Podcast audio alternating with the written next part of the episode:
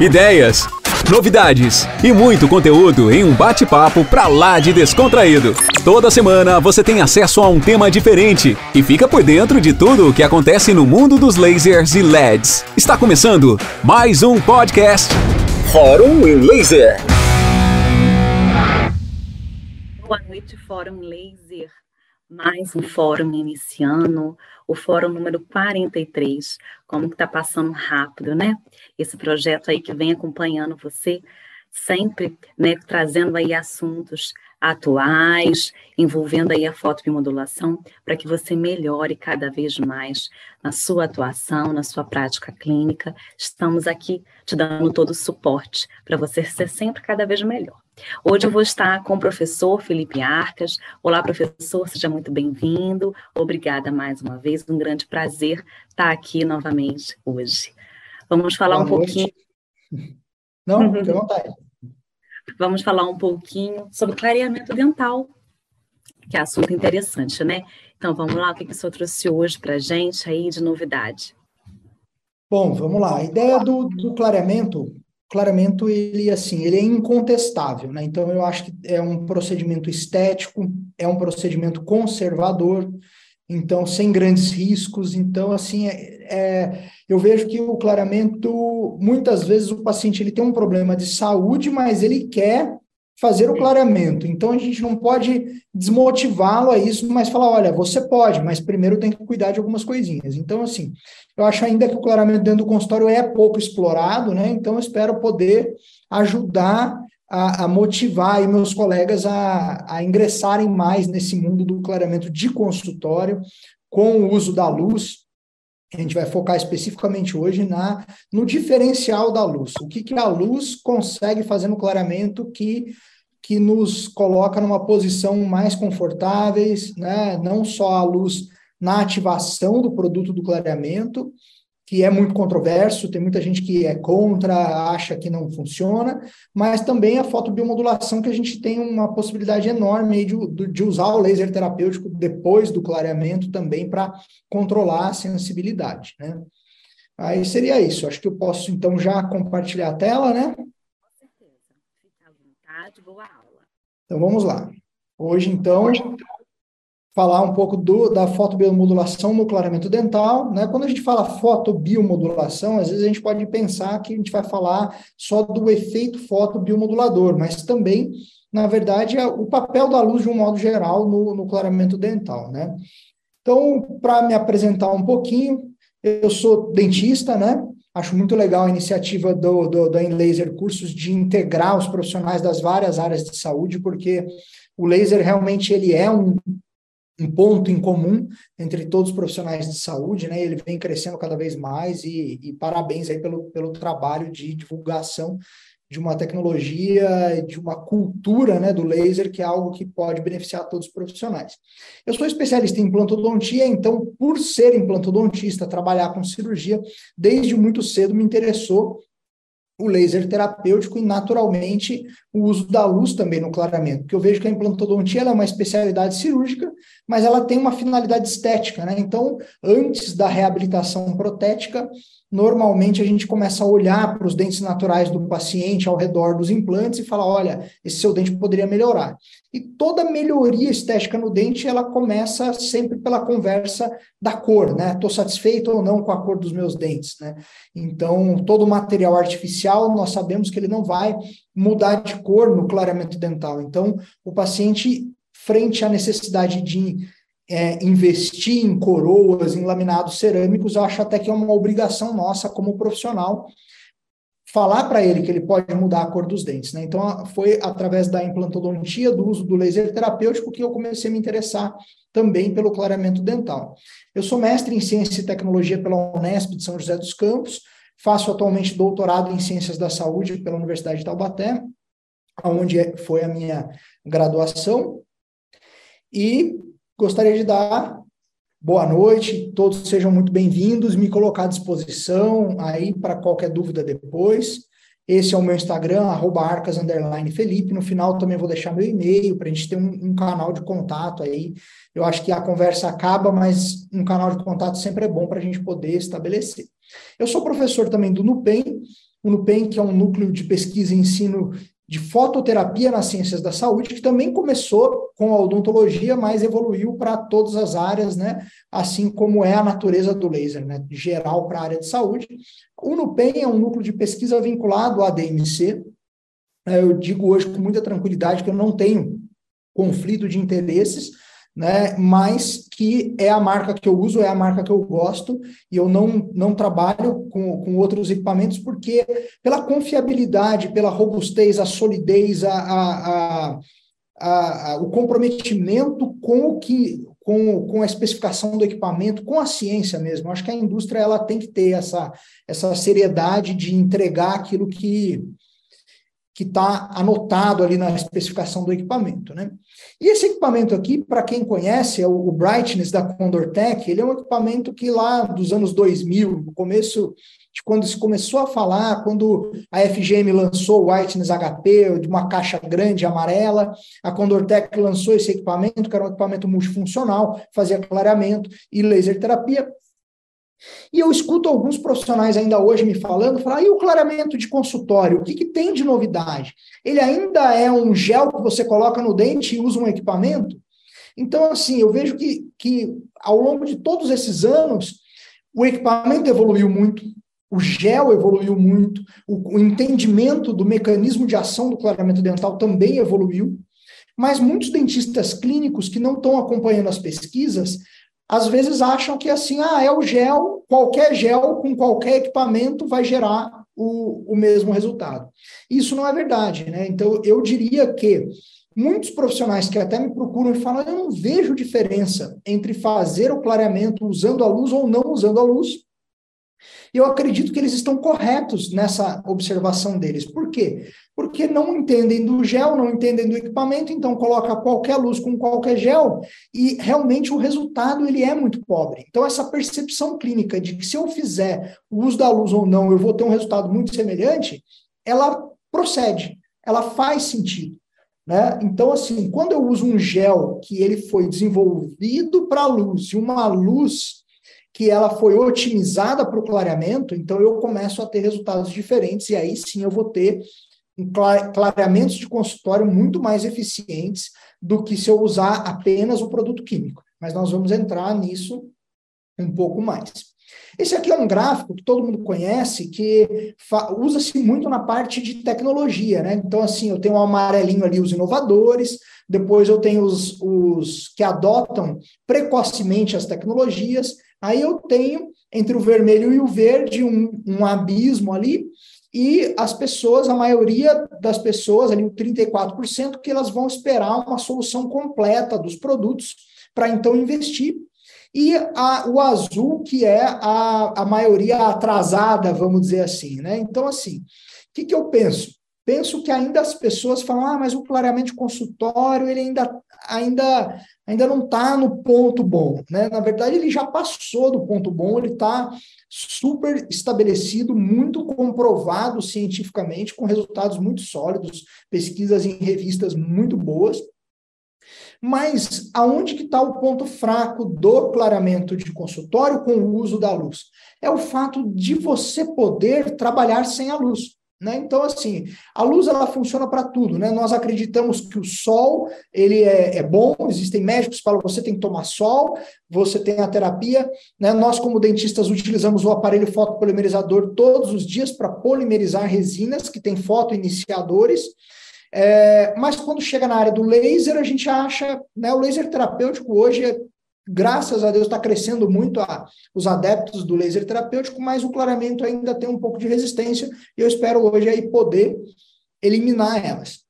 Então, hoje nós vamos falar especificamente do clareamento ativado com luz, né, com fontes híbridas LED laser, né? Essas fontes são fontes criadas aqui no Brasil, né? Então você vê que essa essa conjunção do LED com o laser terapêutico, ele é um desenvolvimento totalmente brasileiro, né? E hoje é uma luz extremamente eficiente porque eu tenho a, a, facilidade dos LEDs com a praticidade do laser, o laser que é terapêutico, o LED que é uma luz né, que mais se aproxima ali do laser. Então eu tenho uma fonte de luz que ela tende a não perder potência com os anos, tem baixo custo de manutenção.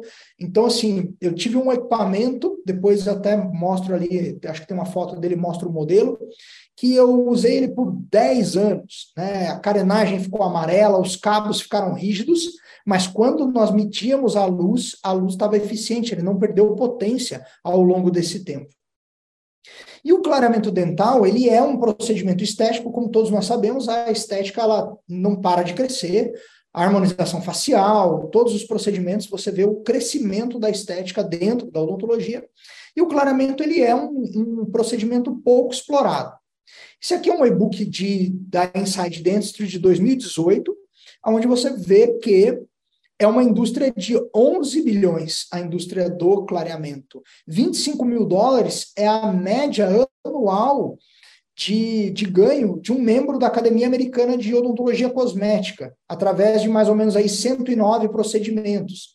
Então, nós temos vários números né, é, dos adultos se importando com a estética, das pessoas não gostando do sorriso, e o clareamento, ele não é só um procedimento que ele vai resolver. Então, se eu penso em dentes íntegros e saudáveis, o clareamento dental ele é um procedimento estético conservador que vai gerar uma melhoria na cor dos dentes de pessoas que já têm dentes bonitos, né, com formato bonito, mas ele também é um procedimento prévio para todos os outros procedimentos de estética. Então, se eu vou fazer laminados de cerâmica que são muito finos, ele vai puxar a cor do substrato.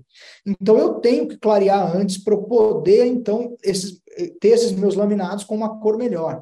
Então, tudo que a gente vai fazer começa pelo clareamento. Né? Se eu vou trocar restaurações, se o paciente ele tem quatro, cinco restaurações em dentes anteriores para ser trocado, eu tenho a obrigação de falar para ele que essas novas restaurações elas não vão mudar de cor com o tempo. Então, que se ele depois de trocar as restaurações resolver fazer um clareamento, ele não vai ter resultado de clareamento nessas resinas.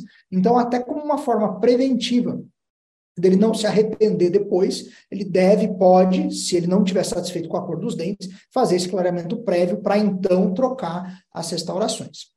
E a luz azul, ela é a luz clássica dentro dos nossos consultórios, né? Os nossos antigos fotopolimerizadores de lâmpada halógena eram azuis, né? Então os fotoiniciadores da resina composta, eles entendem a luz no espectro do azul e através dessa luz azul que já existia dentro dos consultórios para polimerização, que os equipamentos foram sendo aproveitados para o clareamento dental uh, e foram evoluindo e ponteiras melhores foram sendo desenvolvidas especificamente para essa finalidade.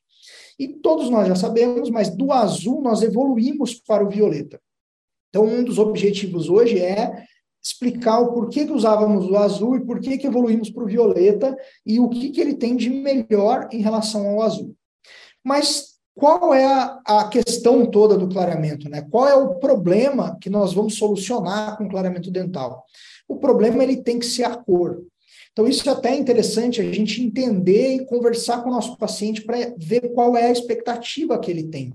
Ah, eu queria deixar meus dentes mais bonitos. Mas o que te incomoda? Ah, me incomoda a cor, me incomoda esse canino mal posicionado e essa gengiva desalinhada. Então, o clareamento vai resolver a cor, a ortodontia vai resolver o posicionamento do teu canino e uma cirurgia gengival vai resolver esse desalinhamento das margens gengivais. Mas eu sei, eu percebo isso no dia a dia que o, o paciente ele acha que ele vai fazer o clareamento e a boca dele vai ficar bonita. Na verdade, ela vai mudar de cor, mas e vai revelar ou até realçar outros problemas que a gente tem que usar o clareamento como porta de entrada para motivar o paciente a, a, fazer também esses outros tratamentos estéticos, né? Então, a cor de um dente, ela é o que nós percebemos. Né? Na verdade, todo objeto que a gente observa, é, ele está absorvendo luz e ele está refletindo luz. E nós estamos enxergando a luz que esse objeto reflete. Então, só para relembrar, nós temos aqui ó, dois retângulos, o A e o B. O A é preto e o B é branco. O que, que é a cor negra ou preto? Ela é a absorção da luz. Então, quando eu tenho um objeto que ele absorve toda a luz e ele não reflete nada, nós enxergamos ele como preto. E quando eu tenho um objeto que ele reflete toda a luz e não absorve nada, eu entendo ele como, como branco. Então, esses são os opostos: absorção total de luz, cor negra. É, reflexão total de luz, a cor branca. E as cores intermediárias que nós temos entre o preto e o branco? Ela é os raios, parte dos raios são absorvidos, parte dos raios são refletidos. E esse raio refletido chega aos nossos olhos. Né? Então, se eu quero um dente mais branco, eu tenho que gerar um efeito de mais reflexão. Né? Então, o paciente fala assim: meu dente era branquinho e hoje ele está amarelo. O que está acontecendo com esse dente? Ele refletia mais luz e ele tinha mais percepção de branco. Hoje ele absorve mais luz e ele está perdendo essa percepção do branco. Então, quando o paciente chega, nós vamos ver a anamnese, ver se a queixa dele é só a cor, se a expectativa dele é realista, quais são os hábitos, né? Uma questão que o paciente pergunta muito é quanto tempo dura o clareamento. Então, isso depende muito de hábitos alimentares, de vício, é fumante, não é, é um bom higienizador ou não. E no exame clínico, a gente vai tentar descobrir a causa da alteração da cor, né? E observar algumas considerações clínicas. Difícil um paciente não ter a indicação do clareamento. Quando ele tem uma contraindicação, a gente tem alguns procedimentos que a gente pode fazer para trazer ele de volta para a indicação. Perfil psicológico, abertura de boca, dor articular, cooperação. Então, o paciente, o clareamento de consultório, ele tem as vantagens de nós profissionais estarmos ali junto e executarmos o procedimento, a gente sabe de onde veio o gel, como que ele está armazenado, nós que vamos aplicar. O clareamento caseiro, eu também gosto do clareamento caseiro, mas eu tenho algumas ressalvas quanto ao clareamento caseiro, porque o paciente ele, ele leva o gel. Eu não sei se esse gel ficou no porta-luva do carro, se ele sofreu alteração por conta do calor, se ele está usando direito. Então, se ele não tiver um resultado, eu não, eu fica mais difícil diagnosticar o porquê que ele não está conseguindo esse, esse resultado. Então, eu gosto bastante da técnica do consultório porque eu consigo ter mais controle. E nós precisamos observar que o paciente ele vai ter alterações de cor extrínsecas e intrínsecas, né? Então, o que, que vai acontecer? Se essas manchas estão externas ao dente, ele precisa de uma profilaxia, de uma limpeza profissional, raspagem com ultrassom, é, jatos, alguma coisa, né, taças de borracha, pedra pomes, porque eu tenho pigmentos que estão externos à estrutura do dente. Não são esses pigmentos que o meu clareamento vai trabalhar. E eu tenho pigmentos que já foram absorvidos pela estrutura do dente, então ele está localizado dentro do esmalte, dentro da dentina. Então, para esses pigmentos que estão interiores à estrutura do dente, aí sim o clareamento vai produzir um resultado. E eu tenho normalmente esses pigmentos generalizados, que é a maioria dos casos, o paciente chega com todos os dentes na mesma tonalidade de cor e ele vai querer fazer um clareamento geral. E tem dentes que dentes traumatizados, dentes que tiveram tratamento endodôntico, que aí eu tenho casos onde eu tenho alteração de cor em apenas um dente. Né? E aí também o clareamento de consultório, ele nos dá essa possibilidade de tratar dentes isolados, coisa que é mais difícil de conseguir com o clareamento caseiro. Então aqui um caso muito geral, né? um amarelinho clássico, onde a solução mais básica, porque são dentes naturais e íntegros, é fazer apenas o clareamento. Então a solução a porta de entrada para os procedimentos estéticos é o clareamento dental, de forma conservadora, que não vai afetar a estrutura dental do paciente, não vai enfraquecer. A sensibilidade que ele pode ter, ela é transitória, ela passa. Não há casos onde você o paciente ele fez um clareamento, ele começou a ter sensibilidade e essa sensibilidade não passou, então não tem esse, esse risco. Então, eu tenho três elementos, né? De um lado, eu tenho o dente do paciente que tem um problema de cor. Do outro lado, eu tenho um agente clareador que eu vou aplicar sobre a estrutura do dente do paciente. E eu ainda tenho um terceiro elemento, que seria a luz, que eu vou incluir ou não nesse, nesse procedimento. Então, os agentes clareadores, nós temos o peróxido de carbamida e o peróxido de hidrogênio, todos prontos para uso, no caso do clareamento caseiro. E no caso do clareamento de consultório, eu também posso ter o peróxido de carbamida que ele vai liberar depois peróxido de hidrogênio, ou eu posso trabalhar já direto com o peróxido de hidrogênio, que é o produto puro, que é a nossa preferência, e nós temos ele em várias formas comerciais. Eu tenho ele com misturas variadas, eu tenho eles com mistura pré-dosadas, então a gente vai mostrar isso também. Então, o peróxido de hidrogênio, H2O2, ele vai se dissociar, ele vai quebrar em água e oxigênio. Então, H2O2, ela vai quebrar em H2O e O. Mas esse O não é um O estável, né? Ele tem elétrons sobranos, ele está ávido por fazer ligações. Então eu tenho um oxigênio reativo, eu tenho um oxigênio ativo, né? Eu falo que o mecanismo do clareamento dental é mais ou menos igual à propaganda do Vanish, né? O poder O2, um oxigênio ativo, é, é mais ou menos isso. Então eu tenho um peróxido de hidrogênio que ele vai liberar um oxigênio ávido por fazer reações químicas e ele vai encontrar o pigmento do dente e ele vai conseguir doar elétrons e quebrar esses pigmentos. Então, as técnicas, o caseiro sempre vai ser com moldeiras para o paciente utilizar, e o de consultório, nós sempre vamos utilizar um afastador de lábios, né, e proteger o tecido gengival do paciente com uma barreira gengival, e aí eu tenho a opção de usar só o produto químico ou usar o produto químico ativado com alguma fonte de luz. A vantagem do clareamento de consultório é a comodidade para o paciente de não ter que se envolver com o processo do clareamento, é a possibilidade do profissional controlar a sensibilidade no consultório, tanto com dessensibilizantes quanto com o uso do laser terapêutico nas funções para hipersensibilidade dentinária. O tempo de tratamento é reduzido, porque uma consulta hoje de meia hora é suficiente para se fazer um clareamento de consultório.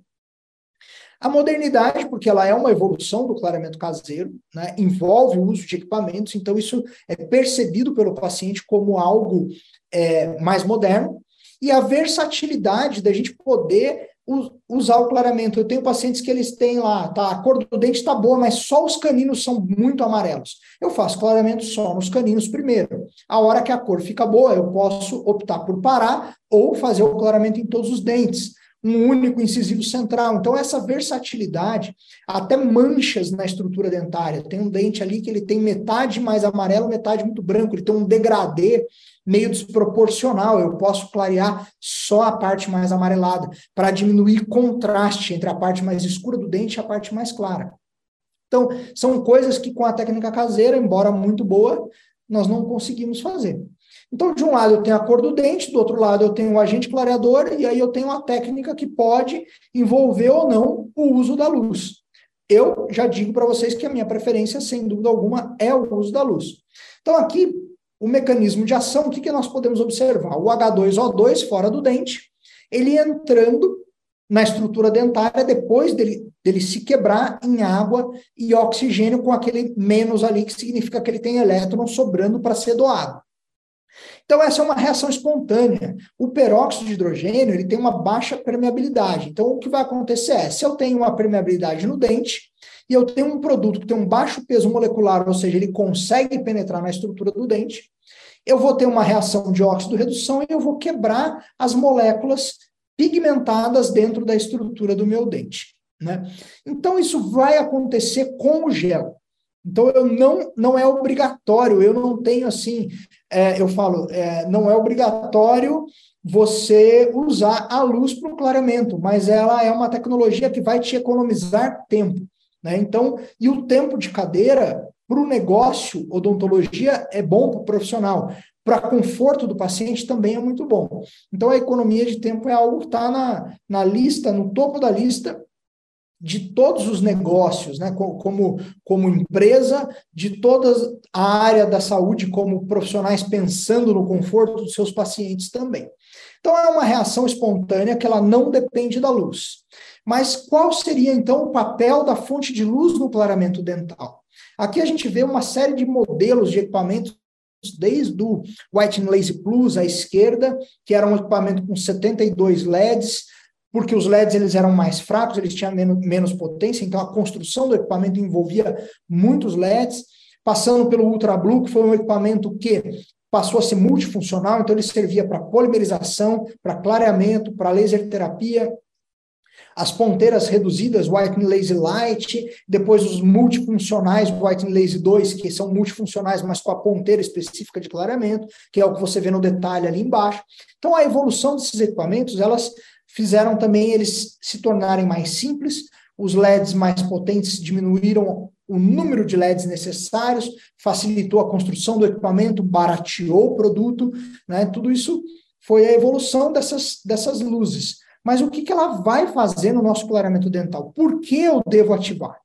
Por que eu devo investir no equipamento e por que eu devo, ao invés de deixar o gel trabalhando sozinho em cima do dente do paciente, eu vou lá ficar segurando o equipamento e ativando ele com luz?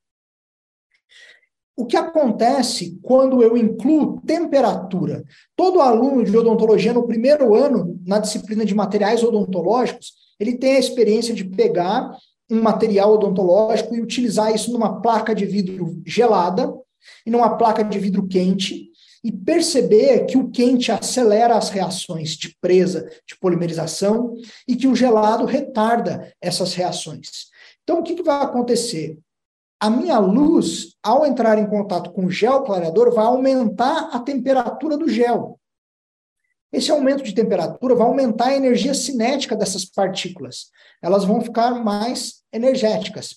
Isso aumenta o número de partículas com maior energia, com energia igual à energia de ativação. Então, eu aumentei a temperatura, aumentei a energia cinética das partículas, e assim o processo, eu vou aumentar as colisões, então eu tenho toda aí uma cadeia que vai aumentar a velocidade de reação. Então, é, existe uma lei que nos fala que a cada 10 graus que eu aumento a temperatura, né, que não é o caso do clareamento, nós não vamos aumentar isso, vamos aumentar bem menos do que isso, mas a cada 10 graus de aumento de temperatura, eu vou incrementar em 2,2 vezes a minha velocidade de reação. Então, é incontestável que quando você vai fazer uma moldagem no paciente, o material ele vai tomar presa, né, no caso do alginato, ele vai é, endurecer ali a silicona mais rápido na boca do que na tua bancada. Então a gente fica testando material na bancada e testa na boca. Por quê? Como a tua sala está a 20 graus, 18 graus, está com o ar-condicionado ligado, e a boca do paciente está a 36 graus e meio, 37 ali, ele sempre vai ter, todo o material ele é, foto, é, ele é termossensível, né? ele vai ter uma reação maior na, na temperatura da boca. Né? Então, se eu tenho um gel que ele tem um pigmento e eu coloco uma luz que vai ser absorvida por esse gel, eu vou ter um aumento de temperatura. Então, a luz, e isso aqui nós vamos explicar o funcionamento tradicional que a gente utilizou a vida inteira. Os géis em tons de vermelho, com a luz azul, e o que, que ela faz? Então, eu tenho uma luz que tem um comprimento de onda que ela vai ser absorvida pelos pigmentos do meu gel. A hora que isso acontece, eu tenho a geração de calor.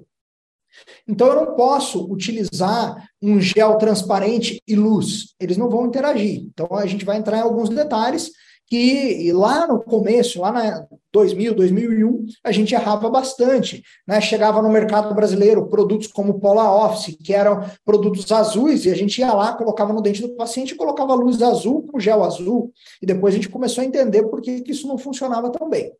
Então, aqui um exemplo, essa barra, ela representa um gel transparente que, que vai acontecer se eu colocar a minha luz azul num gel transparente? Ele vai passar para o outro lado, eu não vou ter interação, eu vou ter uma transmissão, eu não vou ter uma absorção da luz pelo gel. Se eu tiver um gel na mesma cor da minha fonte de luz, o que, que vai acontecer? Eu vou ter uma reflexão na superfície. E eu também não vou ter uma absorção, não vou ter interação. Então, o gel transparente ou o gel azul, ele não vai ter nenhum resultado nenhum incremento de resultado pela luz. Por isso que muitos profissionais falavam: nossa, eu não vejo diferença usar a luz ou não. Então, a luz, quando ela vem num gel que consegue absorver, ela vai gerar essa diferença de calor no gel. Essa diferença de calor, já adianto para vocês que ela é muito segura, porque o LED ele não, ele não tem, ele vai interagir com o pigmento do gel. Esse gel ele vai esquentar, ele vai esquentar ali, mas ele não vai conseguir transmitir esse calor para a polpa. Né? Então, a gente tem estudos que mostram que é, é um aquecimento controlado do gel para favorecer uma reação mais rápida. Essa é a ideia. Né? Isso que a gente está explicando, isso já evoluiu também, mas para a gente poder falar da evolução disso, a gente tem que passar por isso. Aí, o que, que acontece? Muitos profissionais também falavam, não, mas eu uso a luz azul, eu uso o gel certo para o clareamento, que é um gel vermelho, e laranja, vermelho ou violeta, esses tons, né, do laranja ao violeta, ele é bem absorvido pela luz azul. Né? E esse é um trabalho do, do, grupo da Unesp de São José dos Campos, do Carlos Torres, né, que, na minha opinião, é uma das pessoas que mais entende de clareamento no Brasil, que é a influência da quantidade de corante nos agentes clareadores. E aí ele testa os agentes clareadores comerciais e ele conclui que a quantidade de corante presente nos géis clareadores é, ela vai influenciar no resultado e que clinicamente os géis eles poderiam ter mais quantidade, né? Que a quantidade das formulações comerciais ela não é suficiente. Então eu tenho uma luz que ela é boa, eu tenho uma ideia que é boa, eu tenho um gel que tem uma cor, mas ele deveria ter no mínimo ali o dobro do corante para poder aproveitar melhor a luz. Então, quando um profissional me falava que ele não via muita diferença, hoje eu entendo que ele também não estava tão errado. E se eu usar um gel vermelho que fica transparente? Né? Se o trabalho que eu acabei de mostrar fala que a quantidade de corante inicial no gel ela já é insuficiente, não faz sentido o gel ir perdendo a cor. Quando ele vai perdendo a cor, ele vai perdendo a capacidade de absorver luz. Então, o gel vermelho que fica transparente, ele não é o melhor produto para você utilizar com uma fonte de luz. Se eu vou me dedicar a investir numa fonte de luz, a usar uma luz, eu preciso de um gel que, no mínimo, comece vermelho, com uma boa quantidade de corante, e termine na, numa cor, ou que mude de cor para laranja, mas que permaneça absorvendo luz ao final do processo. E hoje, a evolução desses produtos à base de corantes seria a linha nano da DMC, que hoje a gente tem a concentração de 6, a concentração de 35 e o Flex, que nada mais é do que uma caixa que vem com seringas dos dois produtos, do 6% e do 35%. Então, hoje, esse é o que eu acredito ser o melhor gel para clareamento de consultório utilizando fonte de luz. E um pouco mais para frente nós vamos explicar por quê. Porque ele já passou, né, só para adiantar, ele já passou desse estágio de depender do corante para absorver a luz. Assim como a tua resina fotopolimerizável, ela tem fotoiniciadores, que é para o fotopolimerizador interagir com esses fotoiniciadores, esse produto ele também tem fotoiniciadores. Ele é feito para que a luz olhe, enxergue e seja absorvida por ele.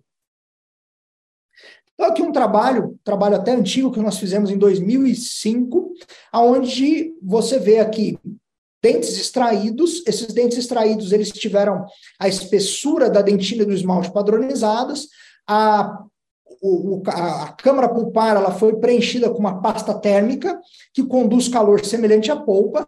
Foi colocado um termômetro, tipo termopar, dentro da estrutura do dente, e você vê ali rosa a camada de gel. E nós utilizamos lâmpadas halógenas e LED laser. E ali no gráfico você vê uma linha horizontal que é os 5 graus e meio. Esse 5 graus e meio, ele é um trabalho clássico de Isaac Cohen de 1965, onde ele fala que é, 5 graus e meio ele foi crítico para 11% dos animais, dos macaquinhos que fizeram parte do estudo. E aí o que, que você vê? Todos os grupos de dente, incisivo central superior, incisivos inferiores e caninos superiores e inferiores, todos muito abaixo até chegando ali no máximo uma variação de 3 graus e meio, que é uma variação normal para um café, né? Eu falo assim, se você pode é, usufruir de uma sobremesa que varia entre o quente e o frio, como um petit gâteau, você pode usufruir da variação de temperatura que um clareamento dental vai produzir sem problema algum.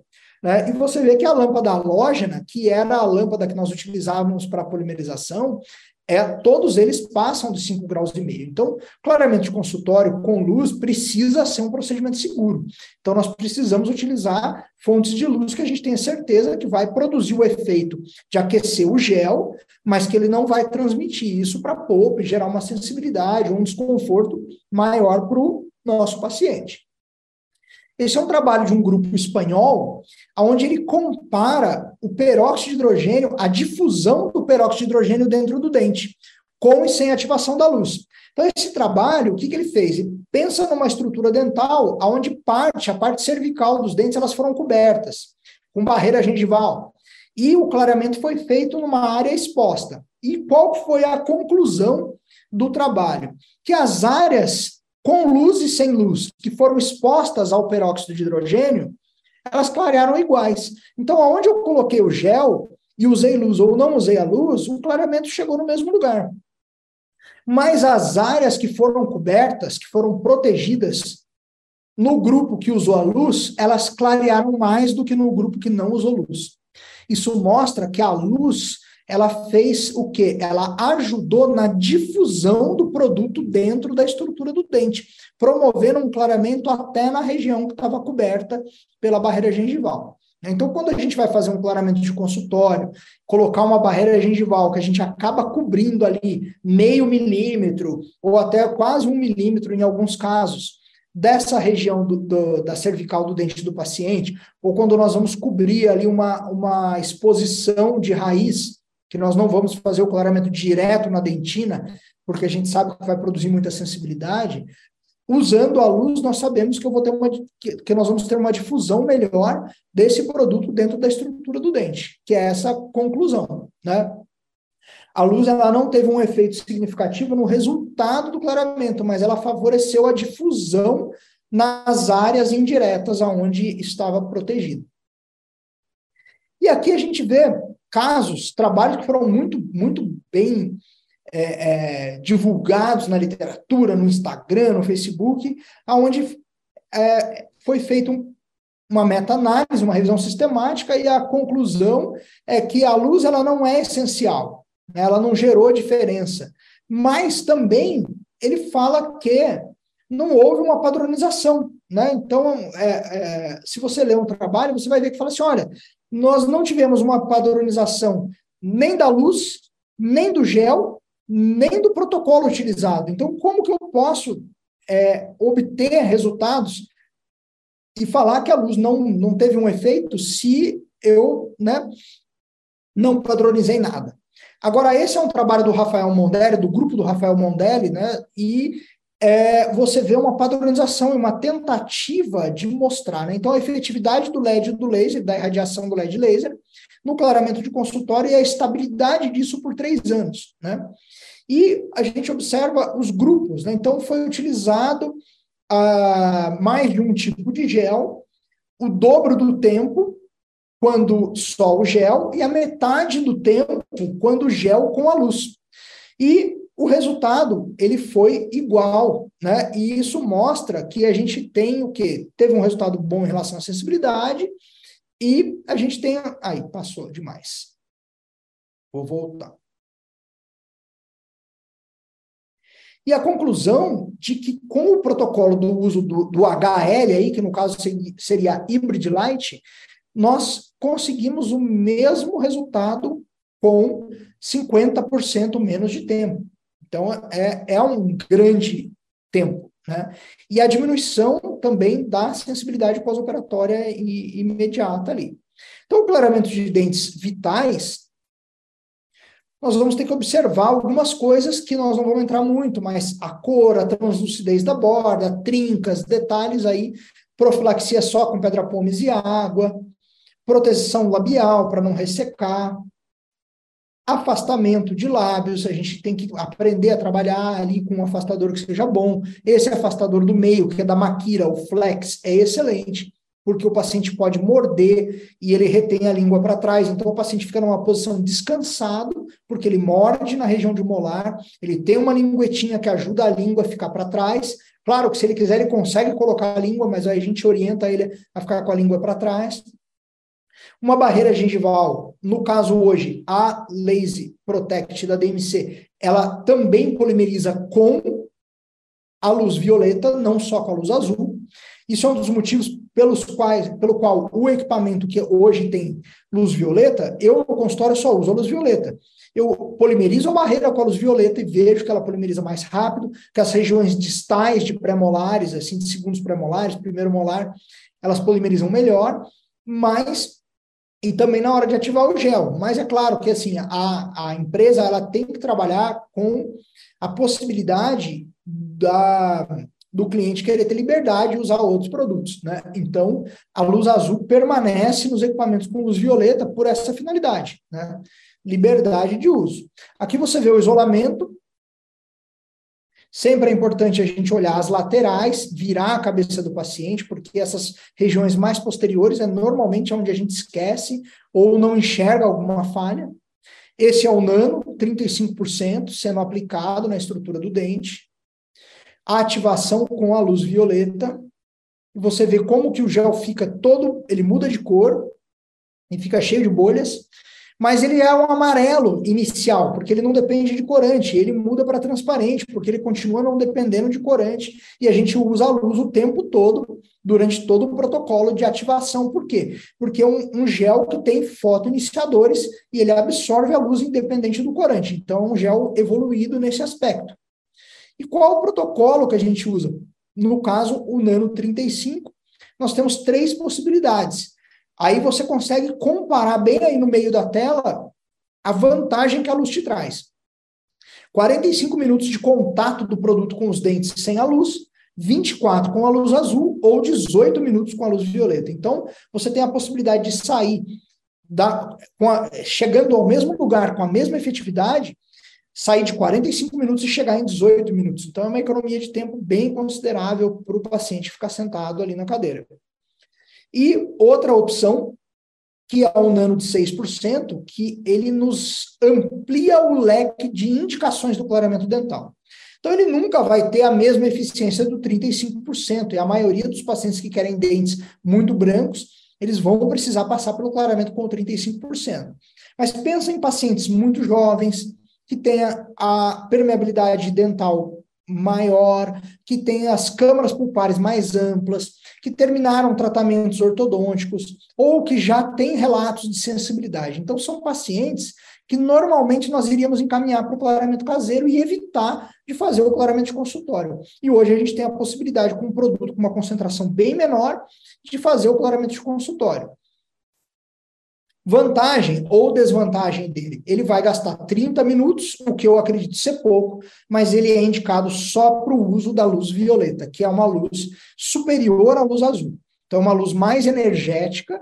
Então, para compensar um produto com uma concentração menor, a luz é uma luz que vai aproveitar melhor o conteúdo de oxigênio contido nesse, nesse gel.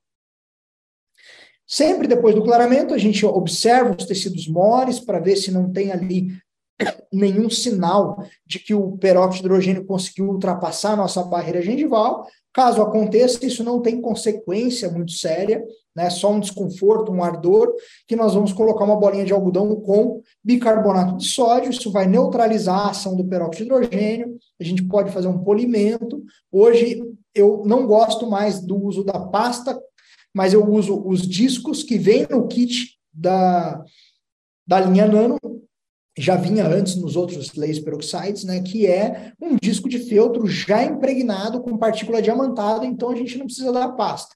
O próprio disco vai funcionar. Então, assim, a questão de polimento, eu gosto da ideia de polimento, né? Então, você tem trabalhos que falam que ele vai funcionar no clareamento caseiro, mas principalmente no clareamento de consultório. Então, clareamento de consultório é bom fazer um polimento depois. Muitas vezes, quando eu faço duas consultas com o paciente, eu faço esse polimento só depois da segunda consulta, dou um intervalo de uma semana entre uma consulta e outra. Vou passar esses detalhes. Nós podemos utilizar o fluor e o nitrato de potássio. Né? O protocolo mais antigo era aplicação, é, polimento e depois fluor e nitrato de potássio. Hoje eu faço o contrário. Eu coloco o fluorinitrato de potássio, deixo ele cinco minutos em contato com o dente, e aí eu uso o disco de feltro em cima do fluorinitrato de potássio, ou seja, eu vou removendo o fluorinitrato de potássio, ao mesmo tempo que eu vou usando ele como veículo para lubrificar a, o meu polimento. Então, com isso, eu uso o fluorinitrato de potássio que vem no kit, com o disco de feltro que vem no kit, e não tem que incluir nenhum outro tipo de produto externo. Tudo que vem na, numa caixa é suficiente para a gente trabalhar com o paciente de ponta a ponta, do começo ao fim. E a foto final, né, eu acho que a, a, a documentação com fotografias, ou se você tiver com pressa, ou não trabalhar com fotografias, pelo menos a concordância do paciente. Então, antes do clareamento, sempre estabelecer qual é a cor inicial daquele paciente, mostrar para ele, ele vai concordar e você vai anotar na ficha. No final, nós vamos sim tentar descobrir qual é a cor final dele, não tem problema, né?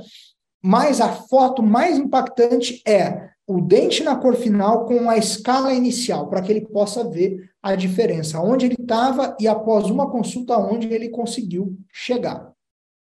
Em relação à estabilidade de cor, tem um trabalho, esse trabalho recente, ele mostra em dentes manchados por pigmentos de sangue que a técnica de clareamento interno com perborato de sódio, ela foi dentro e fora, né, ela foi tão eficiente quanto o clareamento com peróxido de hidrogênio, 35% dentro e fora, né? E que a estabilidade de cor também foi semelhante, né? Então a gente é, muitas pessoas falam, olha, o clareamento caseiro ele tem uma estabilidade de cor melhor do que o clareamento de consultório. O que eu vejo muito hoje é que nós exploramos pouco o clareamento de consultório. Porque o clareamento caseiro, o que, que você faz? Ah, quer ficar mais branco? Então tá, toma mais uma seringa, continua fazendo. E o clareamento de consultório, por muito tempo, nos venderam a ideia de que era um clareamento em sessão única. E isso, na verdade, é um, uma jogada de marketing que atrasou o entendimento do profissional que esse clareamento de consultório você pode fazer ele mais vezes, né? Então, eu sempre falo para o paciente que é, pelo menos nós vamos fazer duas consultas, com intervalo de uma semana. Eu gosto muito também de associar, faço duas consultas de consultório, associo com o caseiro, né? É, as técnicas, elas podem ser mescladas, não tem problema algum. E vamos focar um pouco mais, então, na luz violeta. Então, eu tinha lá no começo qualquer luz com qualquer gel e achava que eu ia ter um resultado. Depois eu comecei a entender que a luz azul ela é bem absorvida pelos pigmentos, pelos corantes, em tons de laranja até o violeta. Né? Mas depois a gente começou a entender também que esses produtos, eles comercialmente, eles poderiam ter mais pigmentos. E aí veio a ideia né, de colocar fotoiniciadores. E a luz violeta ela veio primeiro nesse, nesse sentido. Então, o que acontece? É, teve uma época que, porque é, existe uma patente do LED azul com o laser infravermelho. E alguns fabricantes, para fugir dessa patente, começaram a fazer LEDs é, verdes. E esse LED verde, dentro da escala de absorção, ele faz todo sentido, né? Então, o verde ele seria uma luz que conseguiria ser absorvido pelos géis vermelhos tão bem quanto a luz azul, ou até melhor. Mas nós testando esses equipamentos, e na época eu participei do desenvolvimento de um desses equipamentos e eu não conseguia ver resultados. E eu percebia que a luz verde ela não conseguia esquentar o, o gel e, a, e mudar a temperatura e acelerar a reação como a luz azul fazia, né? Isso porque a energia do verde é menor. Né? Então, assim, do azul para o verde, eu perco energia da partícula luminosa. Então, o contrário, ele também é verdade. Do azul para o violeta, eu ganho energia. Então, quando eu entendo isso, né, eu vejo que o violeta foi uma inovação real, um incremento de energia, uma luz de melhor qualidade. Nós não estamos falando de potência, a gente está falando da energia por partícula de luz, e essa energia por partícula de luz, ela gerou uma melhoria no resultado do clareamento. Esse é o equipamento que eu mais hoje utilizo, o Whitening Premium, né? Claro que a gente tem aqui a ponteira que vai fazer o clareamento dental. Ela tem seis LEDs azuis, seis LEDs violetas, três lasers infravermelho. Mas por que, que eu gosto de mostrar essa foto? Porque eu acho que o teu lado esquerdo da tela, que é a ponteira da laser terapia, ela é essencial dentro do clareamento dental. Por quê? O que, que nós vamos fazer depois de ativar o gel? O paciente termina a consulta e fala: esse canino tá, estou sentindo uma fisgadinha. Você fala para ele o quê? Ah, toma um anti-inflamatório? Ou não, espera que até amanhã passa? Então, eu não gosto muito dos equipamentos só para clareamento, que eles não tenham a laser terapia junto.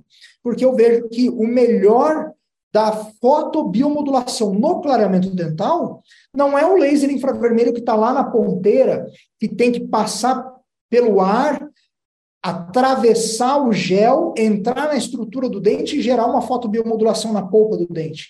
Esse não é o melhor do, do, da fotobiomodulação no clareamento dental, mas sim a ponteira de laser terapia feita para a gente trabalhar de forma pontual, perpendicular e por contato com os protocolos para a sensibilidade dental. Então, aí sim eu consigo tirar o meu paciente desse quadro de sensibilidade na consulta do clareamento. Ou seja, eu cuido da sensibilidade dele no clareamento, eu não deixo passar espontaneamente, que é uma coisa que a gente sabe que vai acontecer, ela vai passar depois. Né?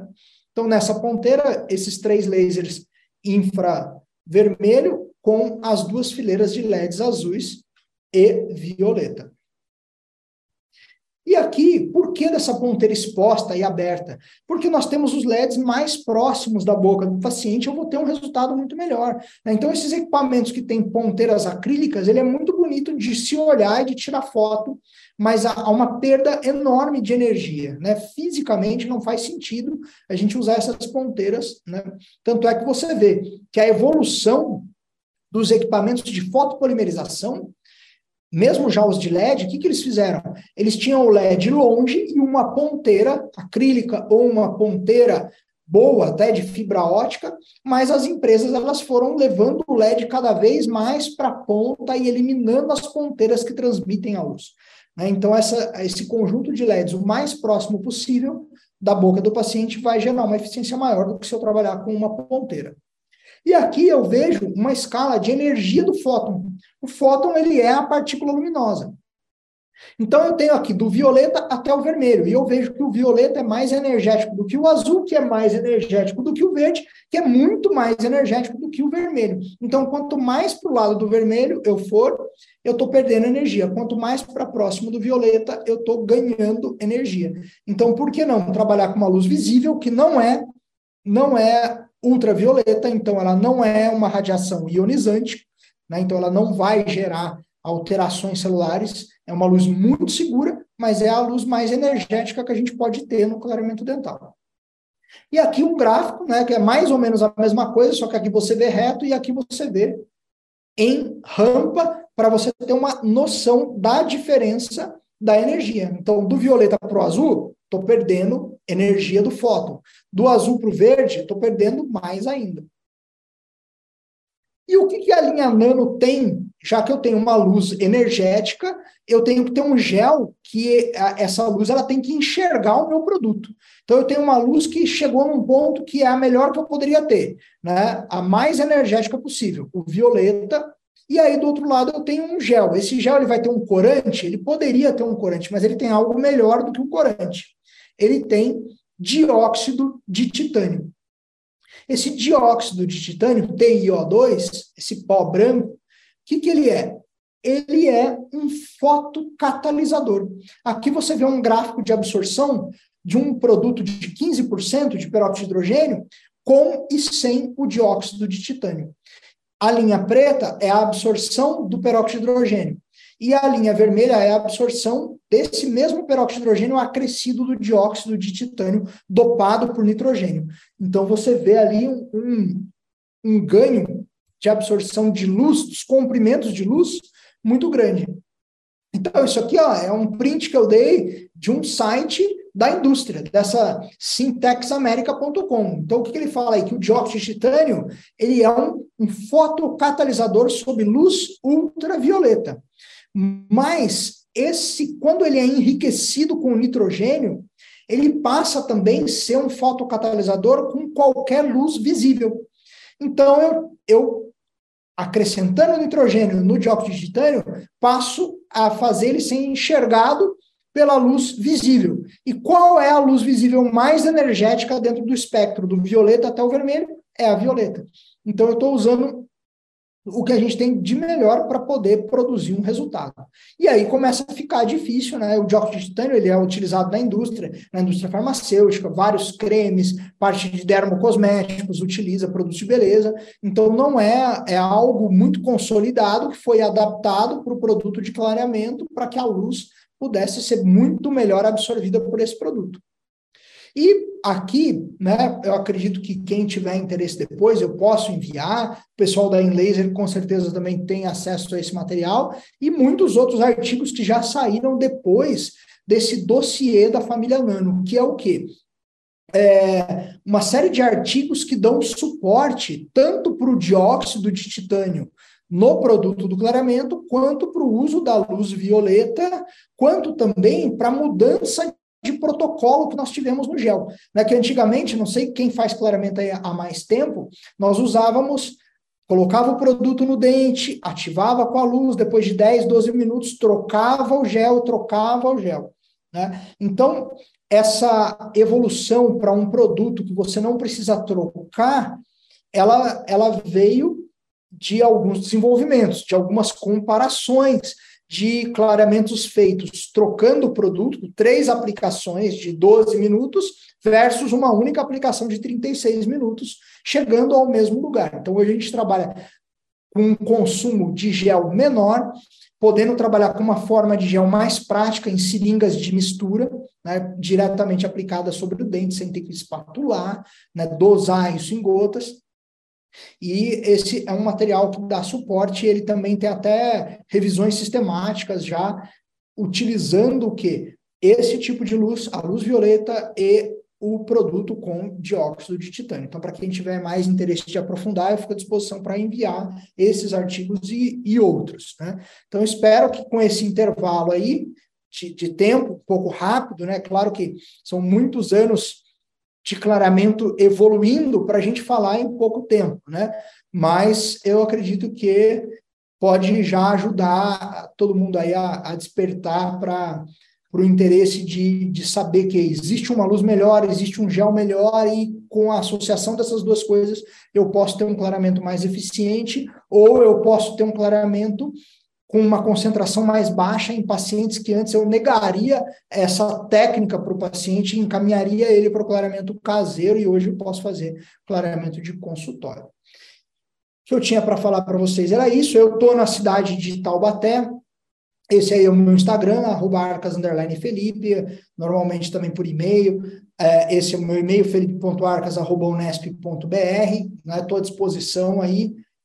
Daqui para frente, aí, quem tiver quem quiser fazer algum contato, quem estiver passando por Taubaté, quiser visitar, tomar um café junto, conversar de clareamento e outras aplicações da luz, estou à disposição. Gostaria de agradecer e é isso. Não sei se tiver alguém aí online, tiver dúvidas, estou às ordens. Muito bom, professor. Excelente aula, foi ótimo o nosso encontro. Muito bom mesmo te ouvir falar sobre clareamento, né? Realmente essa parte aí da estética, né, na odontologia tem crescido muito nos últimos anos e como que o laser aí vem a somar cada vez mais, né, a esse processo todo. Muito bom. Vamos ver aqui se a gente tem alguma dúvida. Não temos dúvidas, mas geralmente as dúvidas surgem depois. ah, sim. Né? Geralmente a gente, a gente tem um grupo fechado, né, do Telegram, é, do Fórum em Laser, e lá a gente tem uma discussão muito boa, geralmente muitas dúvidas, e caso surgir alguma dúvida relacionada a esse tema, a gente faz contato, conversa mais um pouquinho, para sanar então a dúvida desse, desse aluno, tá bom? Tá ótimo. Muito obrigada mais uma vez, professora. Até um próximo encontro, uma próxima oportunidade. Eu que agradeço, à disposição. Muito obrigada mesmo. Em nome da Laser, eu agradeço. Pessoal, até a próxima semana. Um abraço grande. Tchau, tchau. Boa noite. Obrigado. Boa noite.